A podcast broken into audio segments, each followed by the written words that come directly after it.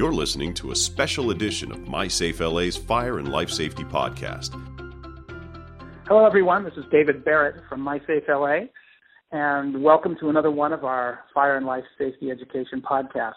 Today, we're going to be talking about smoke alarms and fire safety. In Los Angeles, in an 18 day period of time, seven people have lost their lives. And year over year, for the past three years in Los Angeles, on average, 20 people a year die in building fires. I'm saying building because it could be an apartment, it could be multi occupancy, it could be a single family dwelling. But what all of those buildings have had in common, not one working smoke alarm. So, to talk about that today, I'm really delighted to have uh, one of our most favored consultants, Mary Kay Appy. Uh, Mary Kay spent 13 years as the head of public education for the NFPA, was president of the Home Safety Council and then Safe Kids, and is considered a national expert in areas of fire safety uh, and public safety. And Mary Kay, welcome. How are you today? Well, David, I'm great. But as we get started, let me let me say to everybody in LA that our hearts are with you. We've heard the news about the recent fire deaths. It it just is so troubling, and I want to I want to applaud My Safe LA for reaching out because these are life saving messages, and and we really want everyone in LA and everywhere else to hear them. In addition to being on our team and providing us with your expertise. You're involved with an interesting organization called, well, uh, an initiative, I guess I should say, called Vision 2020, which is made up of fire marshals and fire safety organizations. And My Safe LA is proud to be able to participate in some of that dialogue. The issue of smoke alarms is not just simply that you should have one, is it? I mean, there's a lot of complexity to it. There is. And Vision 2020 and all of the organizations that work with us, which really represent all the major fire organizations in the country, are kind of coming together to look at this issue and, and to plan and be smarter about how we invest our time, our energy, and our resources in solving the world's the nation's fire problem. One thing to know about the U.S. is we have one of the worst fire death rates in all of the industrialized world. There are so many countries that do better than we do when it comes to when it comes to uh, addressing fire deaths. And part of the reason is that many of these other countries invest a lot in prevention. Um, our country typically is best in class when it comes to responding to fires we don't always do such a great job in helping people prevent them. Well, that's a key point. And, you know, right along lines with that, it is documented through multiple studies that the most basic metric is true, and that is that people who die in fires are more likely to not have a working smoke alarm than to have one. That's right. Nationally, uh, two thirds of fire deaths happen in homes that either have no smoke alarms or the smoke alarms are not working. Two out of every three. So if we were to take that and, and compare that metric to Los Angeles, you know, 90% of the people who die in homes in LA don't have a working smoke alarm. Wow. And I guess you could look at that two ways. One, you could say, well, it's good that most people have a smoke alarm, but it also means that there's a lot of people that still don't have one. The knee jerk reaction, of course, is we'll give everyone a smoke alarm. But as we know, and as many other studies have shown, just handing out smoke alarms doesn't work. Can you tell me a little bit about why that is? Well, smoke alarms are number one they're a fantastic device and for people who haven't thought about their smoke alarms recently we'll just remind them that in a fire you're more likely to die from smoke than flames and fire behavior is such that when a fire first breaks out and starts to grow in your home, it gets really hot very fast. It produces poisons that get into the atmosphere. And if you're sound asleep in your bed and you breathe in this poisonous smoke, it can put you into a deeper sleep. So you may just never wake up. The beauty of a smoke alarm is that when the fire is still small enough that you have a good chance of getting out safely, it wakes you up. But it can only do that if they're working. So for fire safety experts in MySafe LA, it isn't only having the smoke alarm, it's making sure that the smoke alarm has fresh batteries in it, that it's in the right place, that you have enough of them, and very importantly, that you know exactly what to do when they go off. Yes, practicing a family escape plan and utilizing the smoke alarm as part of that plan, as perhaps the trigger mechanism, is really important because we also know that children will sleep through a smoke alarm. So right. You're so right, David. And that's something that's actually, I've been doing this for 30 years, and I would say for 25 of those 30 years, we did not realize that smoke alarms, when they sound, they're so loud. You know, you'd think they'd wake up everybody. But in fact, little kids sleep more deeply than adults, than middle aged adults do. They just in order to grow and thrive, kids can't be waked up all the time. So they they spend more of the night in a deep sleep. And smoke alarms are not always effective at waking people up in a really deep sleep. So we know that kids and older adults who may be experiencing some hearing loss often will sleep right through these blaring smoke alarms. So the message there is even if your kids have had wonderful fire safety and I I know happily in in LA they're getting great safety training through My Safe LA. But even still, it's a parental, it's an adult caregiver responsibility to make sure that when the smoke alarms sound, you're responding immediately, you're getting to your kids, getting to your older loved ones, making sure they wake up, and helping them to get outside. Our culture has become so much more complicated, but there are some basic things that we just react to. So if we're sitting around with our family and the cable goes out and all of a sudden we have a blank television screen, what do yeah. we do? We start yelling and we get on the phone and where's my TV? If your smoke alarm beeps, beep, and then a minute later, beep, and it's telling you that the batteries need to be replaced, a lot of people just yank the battery out and say, I don't want to hear that anymore. Tell us a little bit about the annoyances that people tend to think of when they think of smoke alarms and how we can overcome that. Okay. Well, first I want to again do a little shout out for my Safe LA because a couple months ago I was in LA with you and I got to attend one of your uh, school program presentations for fifth graders and the firefighters who were doing the presentation had a smoke alarm that was making that chirping sound that you just that chirp chirp sound and when we were asking kids a lot of them what the firefighter said you know what does this mean when you hear the sound? And a lot of the kids were raising their hands and saying it means my smoke alarm is working. And this to me was a big concern and to you as well i know because that chirping sound no it doesn't mean that it's working. It means your battery's about to die but when the sound happens often it's in the middle of the night and it wakes you up and it is a pain. Very often the tendency is just to take the battery out to silence the alarm and then in the morning you get busy you forget about it. So now you don't have the protection of a smoke alarm. So one of the things that i know my safe la is doing and we're trying to do through vision 2020 is help make sure that everybody knows that funny little chirping sound is telling you something really important.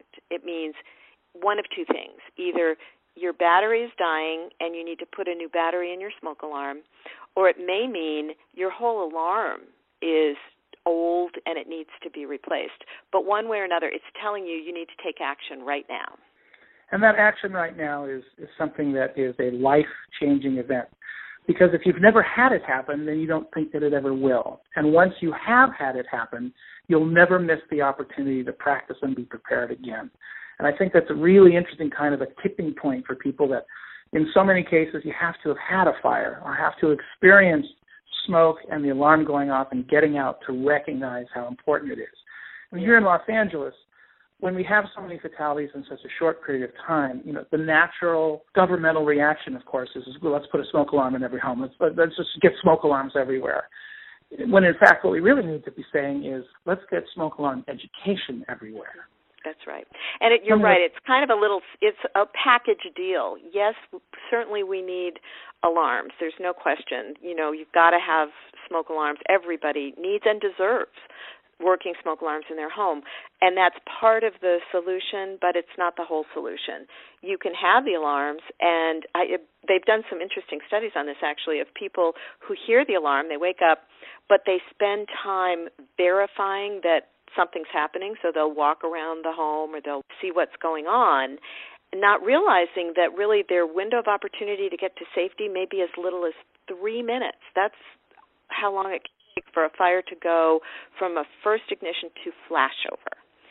So you've got to you've got to have the whole thing: the alarm, the plan, and the practice to make sure that you're really set.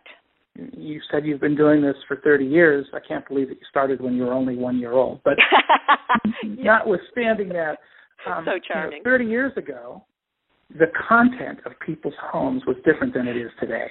So if we were thinking about the initial, uh, you know, application of a smoke alarm, the content of a home would be wood and steel and paper and glass.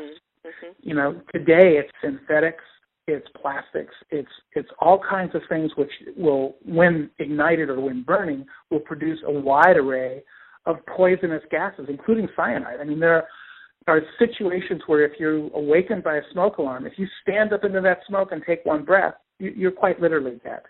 That's right. That's right. And and the speed too. I mean, you're so right that 30 years ago and I was around when they were doing when the government was doing studies on on fire. Um how long does a fire take to grow? How long does it take for the smoke alarm to go off? There was these were the kind of the early studies on that. Back then, a fire would break out. We would set a fire for research purposes and then do the test. And you know, really, you might have 10 or 15 minutes back then to wake up, to get your family, get everybody outside before flashover happens. And David, I'm going to let you explain flashover because I think a lot of people just don't know what that is.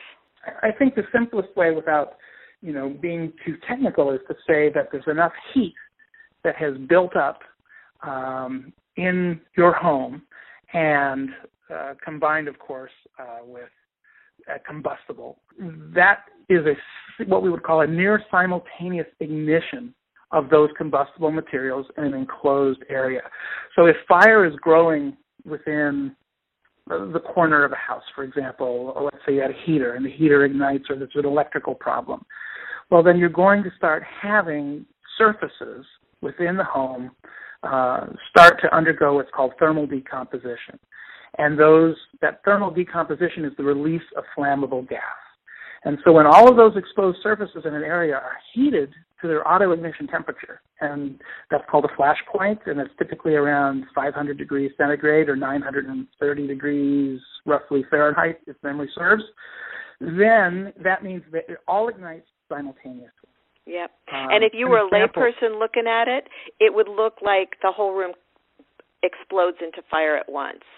And that's so the way the fire service thinks about it is everybody needs to be in a safe place before flashover happens because when flashover happens in a in a home fire it, it's almost you know there's almost nothing more you can do to be safe. So our goal here is to help people understand the whole issue of of the speed of fire to know when a fire may be breaking out in your home to wake up marshal the family, get everybody outside to safety if you can within the time it takes to get to flashover. And now, as we were just talking, that time has gone from like 10 to 15 minutes 30 years ago when I started down to like three.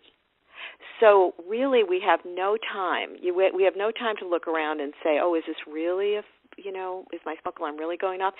And I can give you a personal example. I live in Washington, D.C., in a big old apartment building, and we have a new fire system here that they've been testing. Well, believe it or not, it went off in the middle of the night, 3:30 in the morning.